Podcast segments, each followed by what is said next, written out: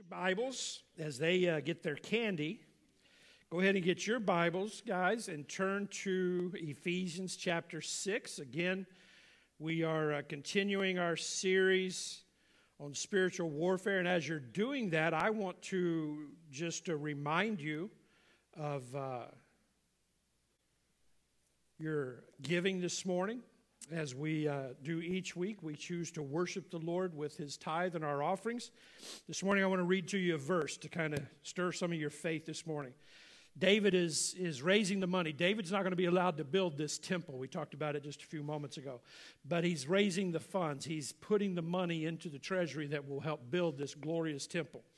And when all the money's come in and the people have brought their, their, their, uh, their, their funds and their goods and their gold and their silver and all that in, He's praying to God and he says, Wealth and honor come from you, God. You are the ruler of all things, and in your hands are strength and power to exalt and give strength to all.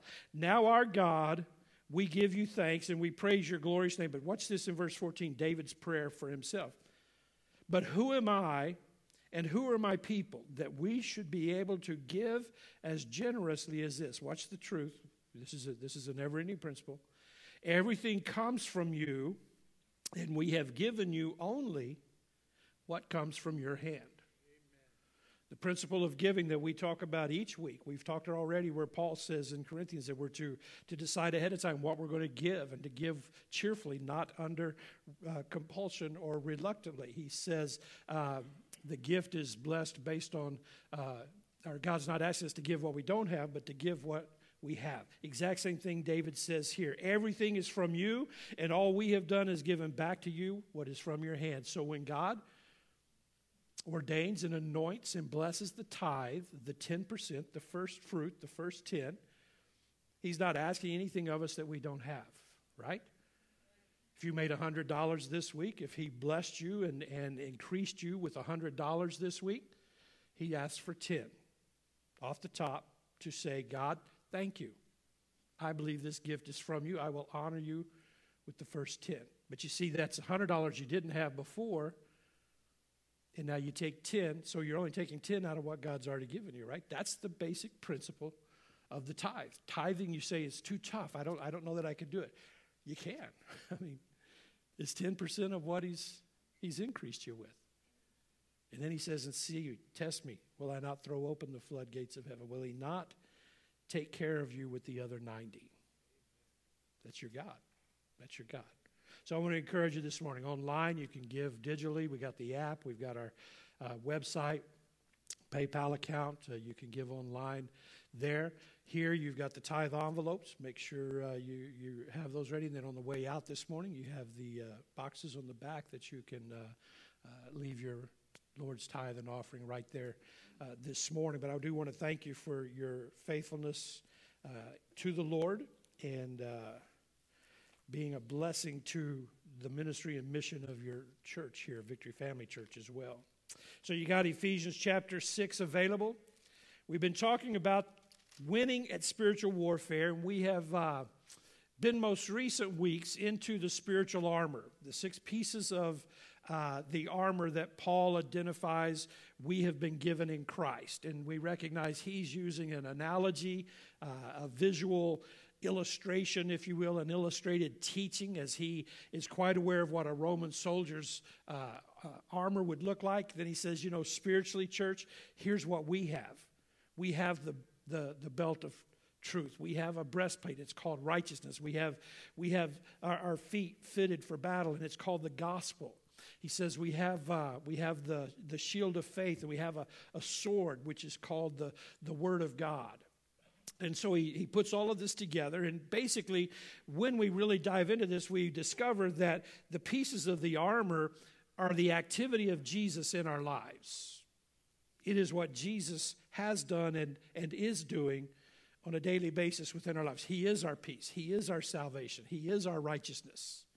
He is our faith. Remember, Hebrews says He is the author and the perfecter of what? Our faith. So He is all of that in us. So, what Paul is saying is look, make sure you're girding yourself and preparing yourself daily with Christ because you need to stand your ground. And again, over and over in Ephesians 6, Paul uses the word stand. Once you stand, continue standing. When you've done everything to stand, stand, he says. Well, this morning we come upon the uh, shield of faith. And there's a, a few things that we need to understand about faith this morning before we can actually understand how it works as a shield for us in our life. So we're going to going to kind of break down what is faith. I mean, faith it's kind of a I mean, it's a it's it's it's real and it's tangible, but it's it's it can mean several different things. It can mean religion. A religion is a faith. They'll refer to a certain religion as, well, that's their faith. What Paul's talking to about this morning, though, is not about our religion and about our Christianity. He's talking about faith that believes, faith that functions out of belief. So, some common definitions that you might find in the dictionary are this of the word faith. Now, these are not Christ centered or biblically centered, these are just kind of common definitions. One is this faith is a conviction or a firm belief with no tangible proof. To me, that's pretty weak because all faith has to be based on something.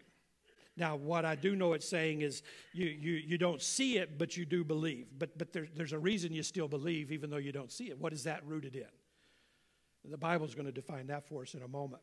Another, unco- another common definition is this an unquestionable belief not requiring evidence. Now, that's closer to what faith is in the scriptures and what the shield of faith is, but it's still not complete because there's still something that you have evidence of. So, Hebrews chapter 11, verse 1 tells us what faith is. Watch this. Faith say it with let's read it out loud together. Faith is the confidence of things hoped for and for the evidence of things not seen. Things hoped for and evidence of things not seen. Now, let me help you break that down. You have that statement on the screen right there. Faith is the assurance that the things revealed and promised in the Word of God are true, even though they're unseen. Now, that unseen means they've been unseen by you. But where does your faith root? What is the evidence you have for faith in Christ? God's Word. So it's not that you don't have proof. You have proof. You just didn't, you weren't there when the Red Sea parted. Had a conversation recently with a young, a young person, and they're a believer. I believe that. I believe their faith is genuine and real. But their deal was, but, but we just don't know.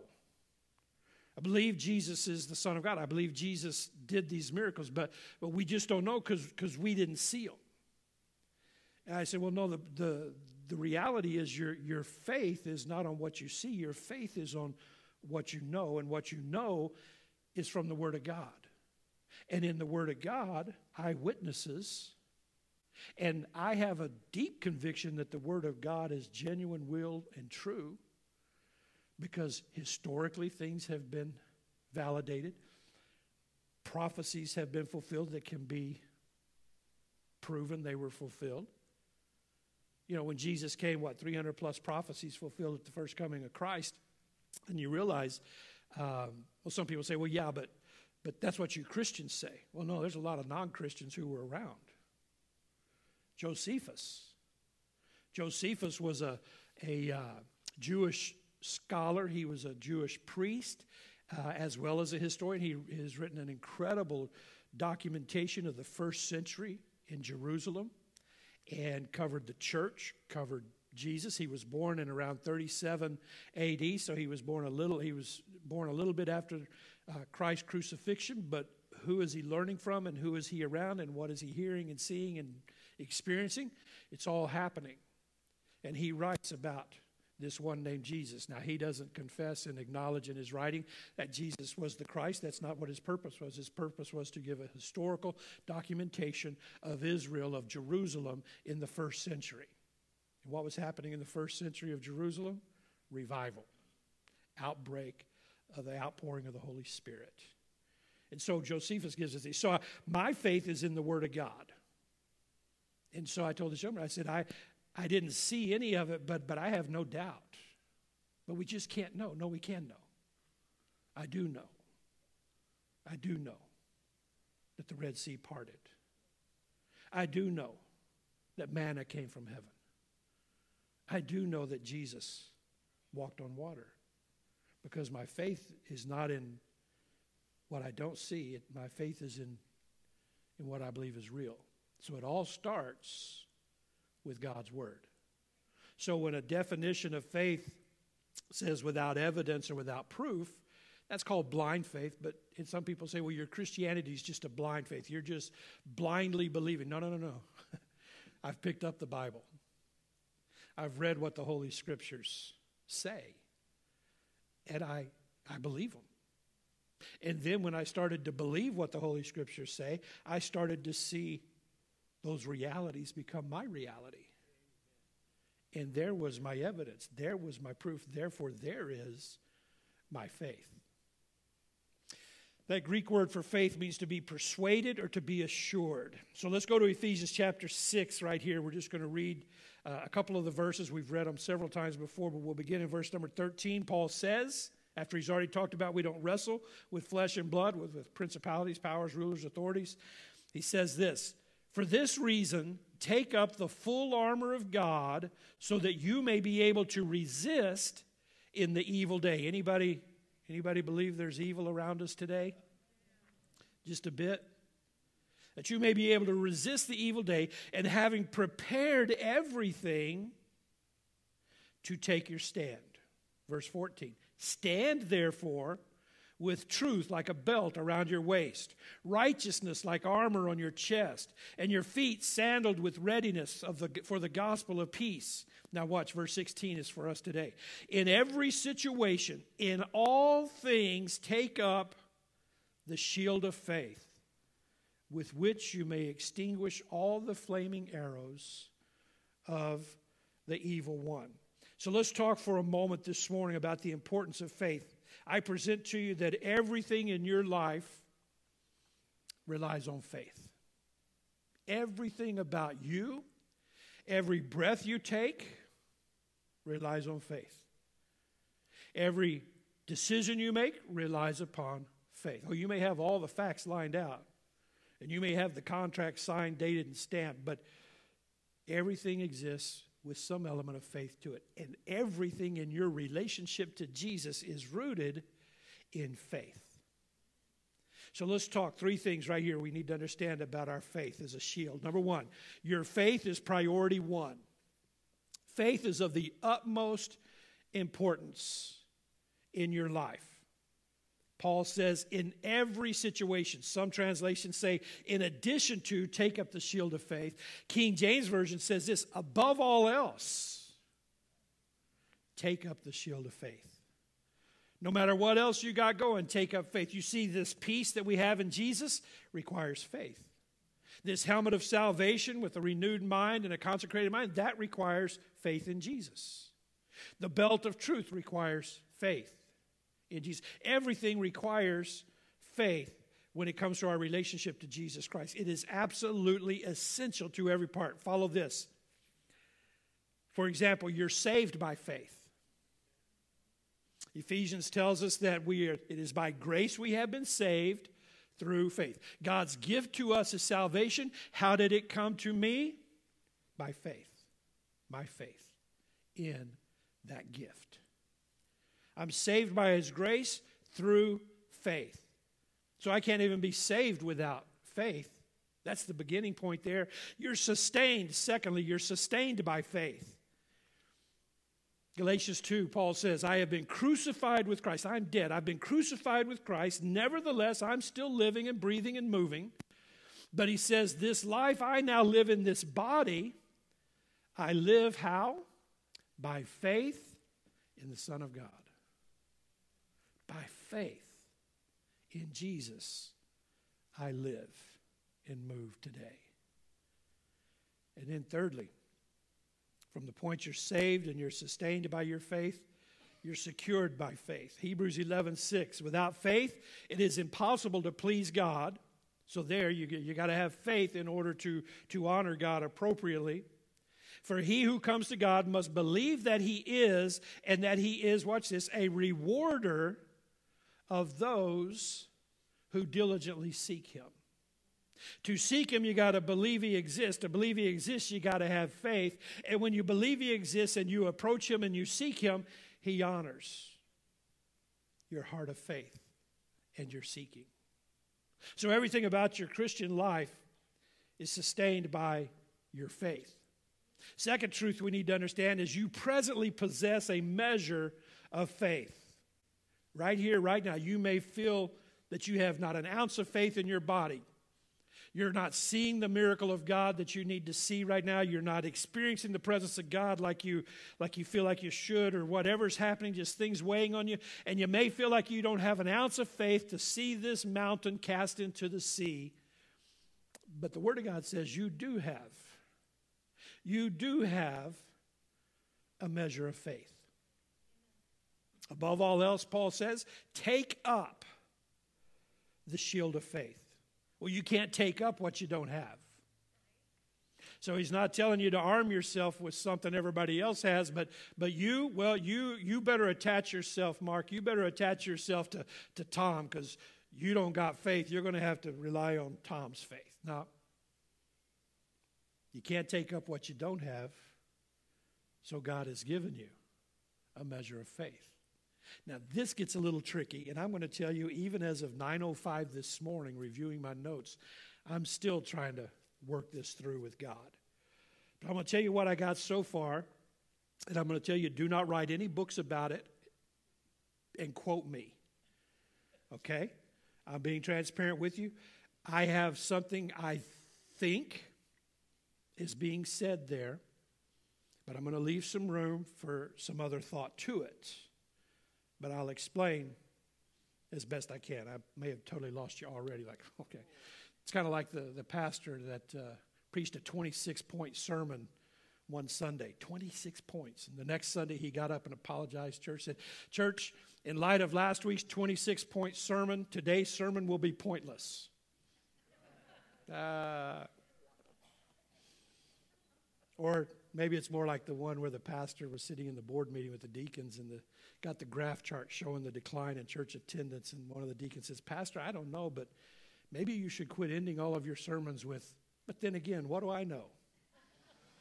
I'm going to acknowledge to you that I'm still weighing out some of what I'm about to share with you. But this idea of the measure of faith comes from Romans chapter 12. In verse 3, Paul says, For by the grace given to me, I say to every one of you, I say everyone among you not to think of himself more highly than he ought to think, but to think with sober judgment. Watch this, each according to the measure of faith that God has assigned. This is where it gets a little tricky. There are a couple of theories by church scholars and, and theologians and people with big letters after their names about what's being said here.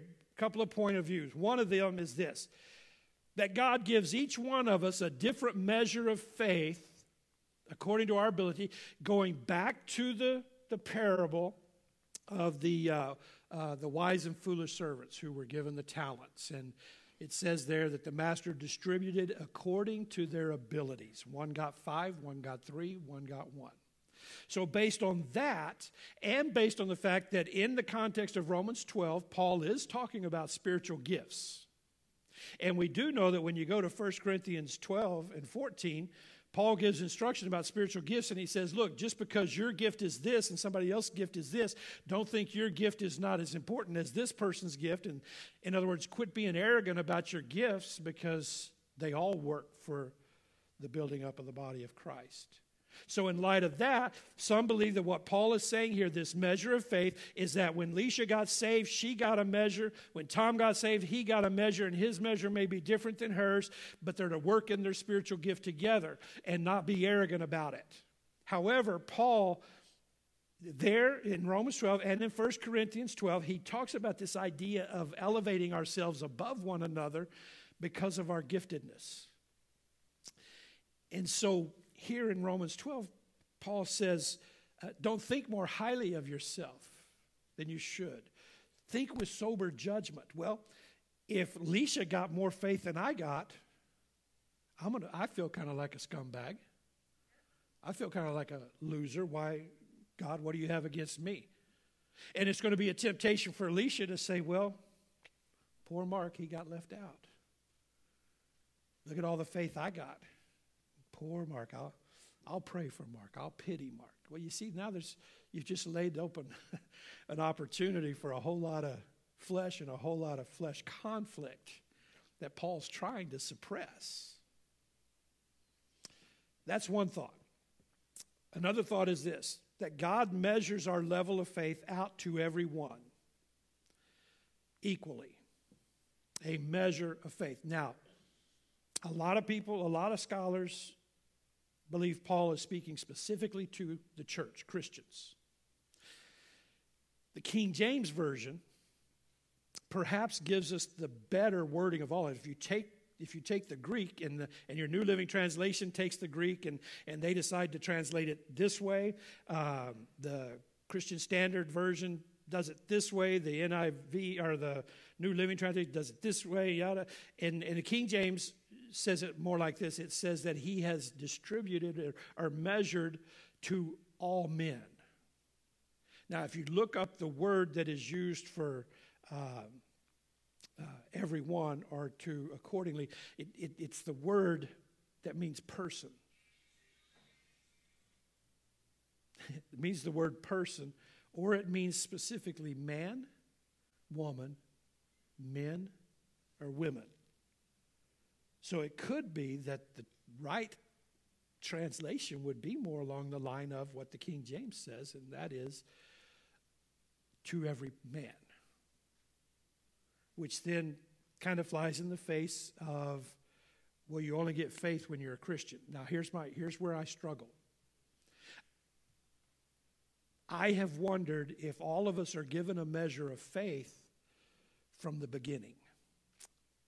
I can't say I find that specific in Scripture. But as I was studying, even yesterday afternoon, I decided, man, I'm still not clear on this. And I go into some more study on that. People saying that, well, you, uh, you get faith after you're redeemed. But we just read, you're saved by grace through faith. You can't even be saved without a faith. And it sounded like this writer was saying you, you, you get redeemed, and then this faith kicks in and you believe it. I struggle with that. So then I thought, well, maybe, because this kept this verse kept coming back to me out of Ecclesiastes that says, God has placed eternity in the hearts of all men.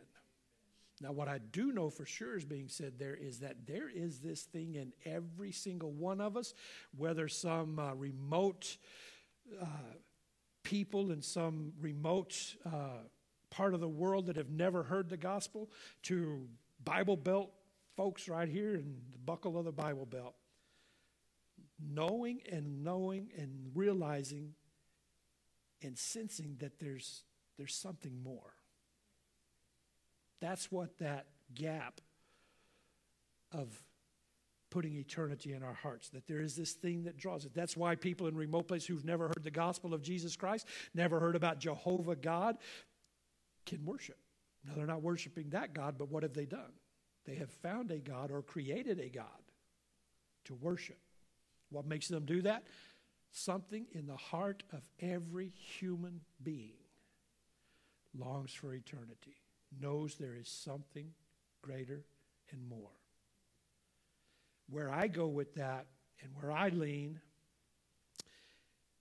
is that to fill that spot, we know requires faith in Jesus Christ.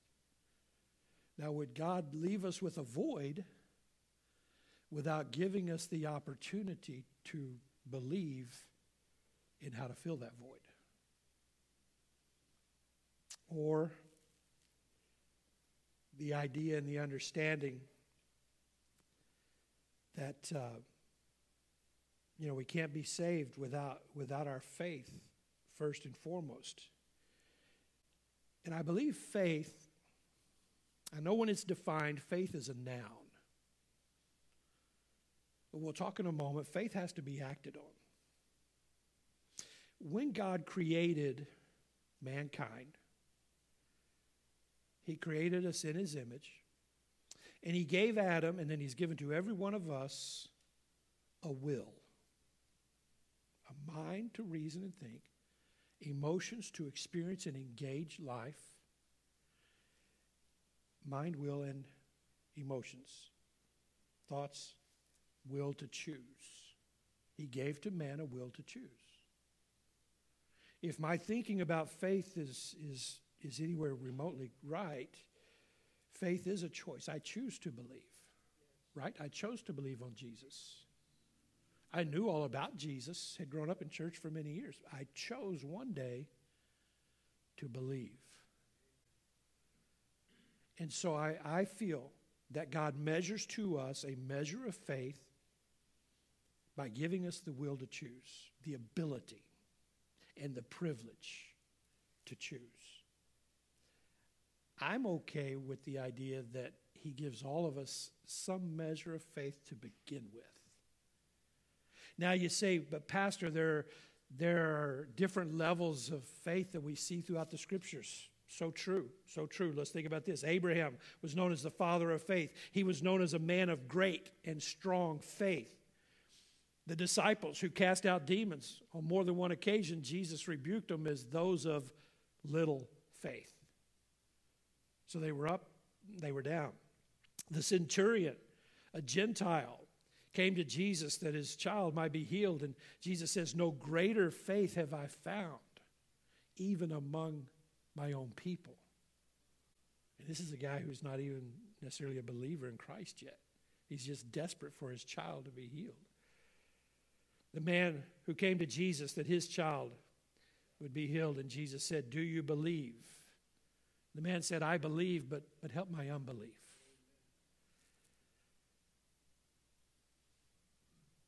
All of them came with different levels of faith, but they all had some element of faith to begin with. But you see, the disciples could cast out demons in one moment and then be scared to death in the middle of a stormy lake the next. Perhaps our faith can wane. We have it, but we don't always act on it. Does that make any sense to you? Well, that's my story, and I'm sticking with it. I don't know. Let me, let me, let me do, let me do put a little safeguard to it here. Whether the other scholars, or well, I say other like I'm one, I'm not one. Uh, the scholars who believe it happens when you're saved, it did. I mean, right? We, we have faith. Where we're going with this right now is you have a measure of faith.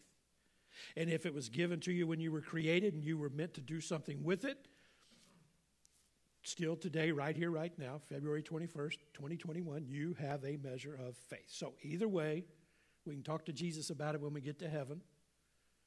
But either way, we have been given a measure of faith. And the objective then of this measure of faith is to act upon it, which then the question comes well, how much faith did I get when God measured it? So, you ready for this one? I'm going to go deep on this. How do you measure how much faith you have? I'm going to tell you right now you have enough. Okay, that's not deep, but it's the truth. If he measured faith to you, you have what you need right now. You have what you need to make the step he's called you to. And when you take that step and it's time to take the next, you're going to find some more faith rising up in you. Where do we get spiritual giants who are full of faith that could almost walk on water like Jesus did? And we look at it, we say, man, they're spiritual giants We'll never be there. You know what? They just exercise faith. You know?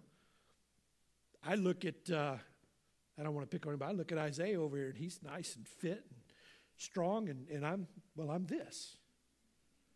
The only way I will ever get there probably won't happen.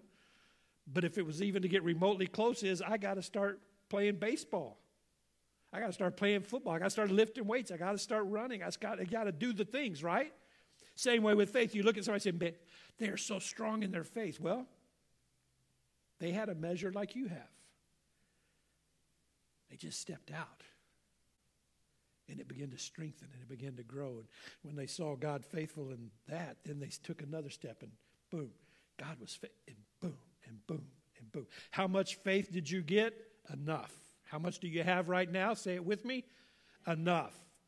Third, third truth, last one right here. Your faith must be proactive.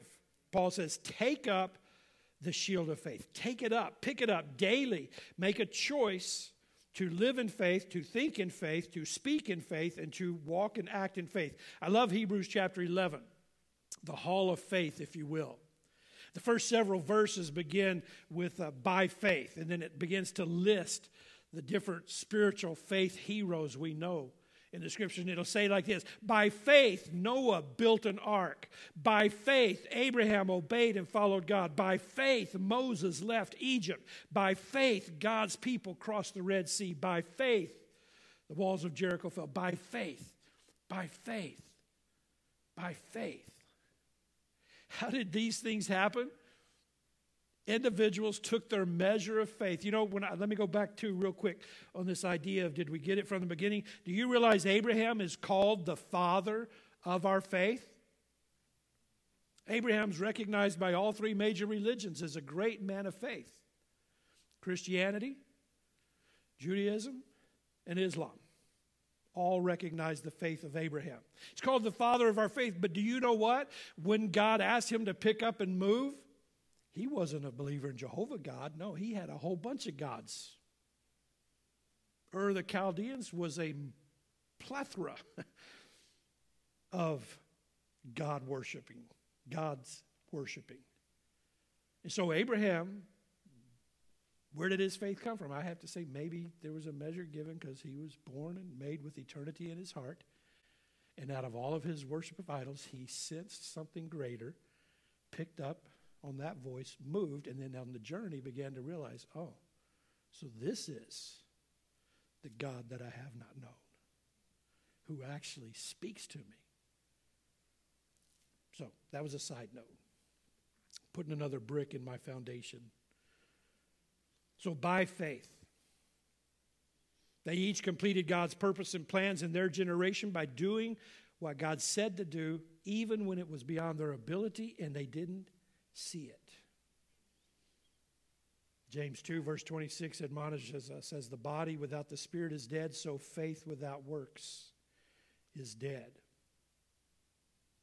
So, how do we, how do we begin to, to bring it home? How do we begin to, to bring it to application? You say that you have faith.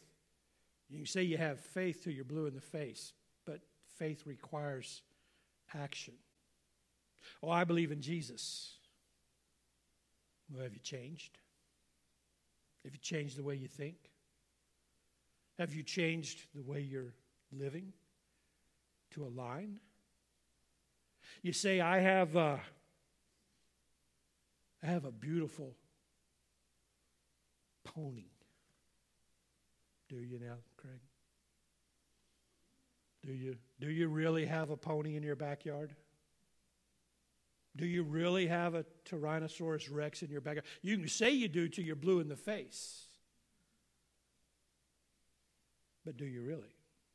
So you can say, I have faith, but you don't really have faith until it's moving,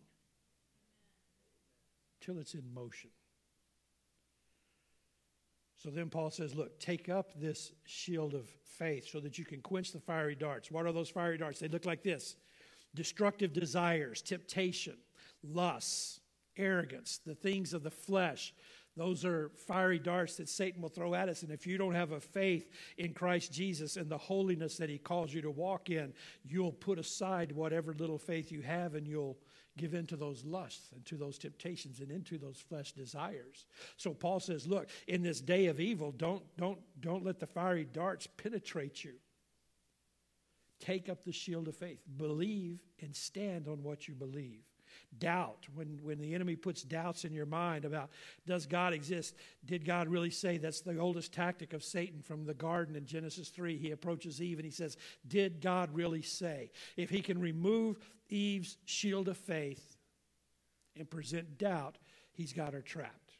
Discouragement is one of the fiery darts of the enemy. We start to we start to get down on ourselves. We start to uh, get discouraged. We start to get uh, depressed. We, we that's a that's an attack of the enemy on our mind and on our way of thinking. By faith, we have to believe what God says about us and about our lives and about our position in Him and about His provision in us. And then difficulties when we're facing trials. Where is God and, and why did God? Those are those are darts of the enemy that are that are meant to penetrate and and, and begin to get you off track in your, your faith and to begin to doubt. So, priority one is your faith. You already possess a level of faith, and it's time to be proactive. It's time to, to step out, it's time to act on it. Jesus said in Luke 18, verse 8, talking about his return, he says, But when the Son of Man comes, will he find faith on the earth? Remember, he's already told us that things will be pretty bad and they will grow increasingly worse as the time of his drawing or his time to return draws near. And so he says, in the middle of all that, when the Son of Man comes, will he find faith on the earth? So the question to, to each of us is when Jesus comes, when Jesus comes, will he find faith? Will he find faith in Mark? Will he find Mark living and acting and responding to life with faith? Paul says, Take up the shield. Take up the shield and stand in faith.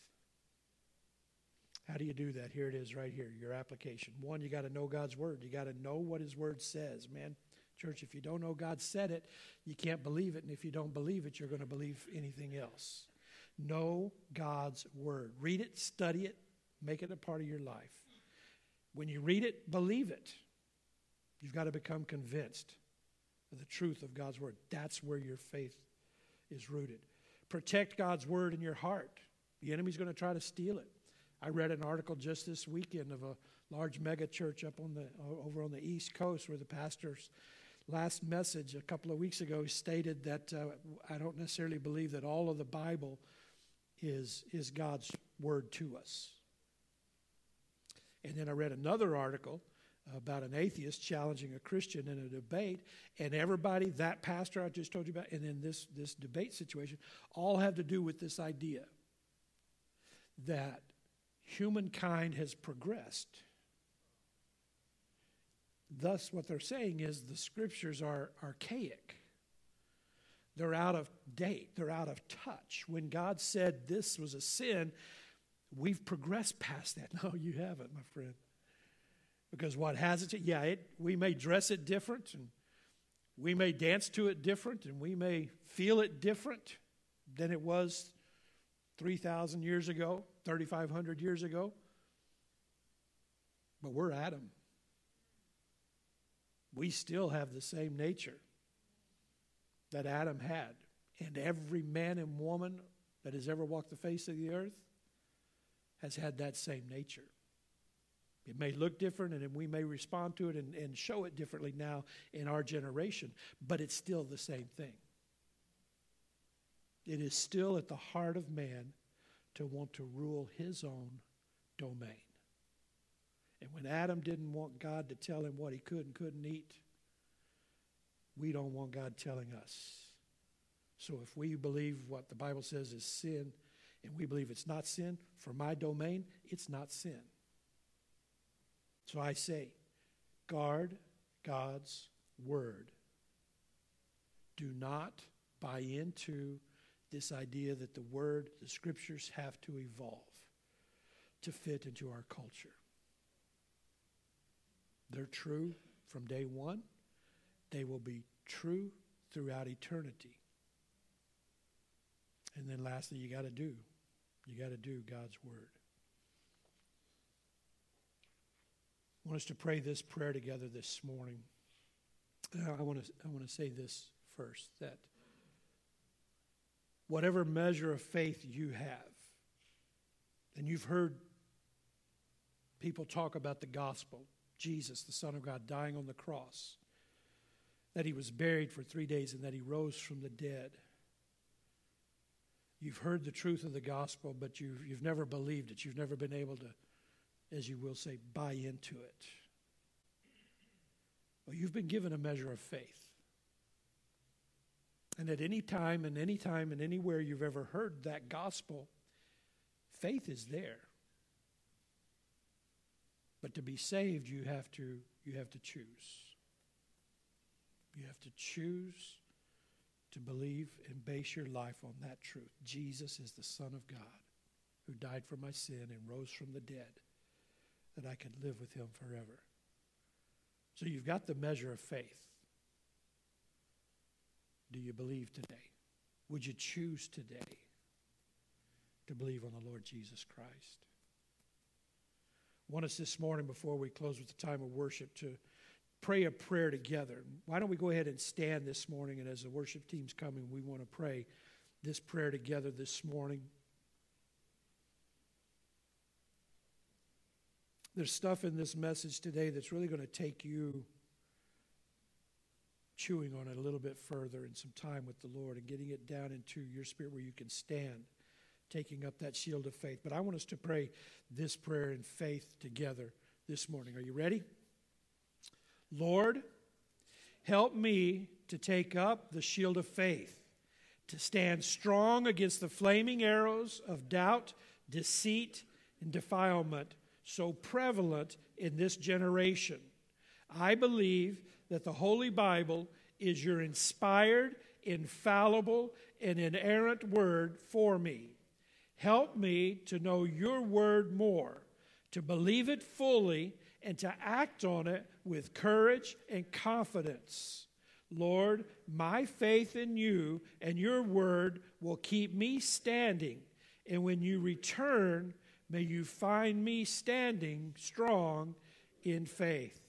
Yes, Lord. Can you say amen? If you believe it, if that's your prayer, say amen to the Lord. So be it, Lord Jesus, we pray. That you find faith in us, Lord. Hallelujah.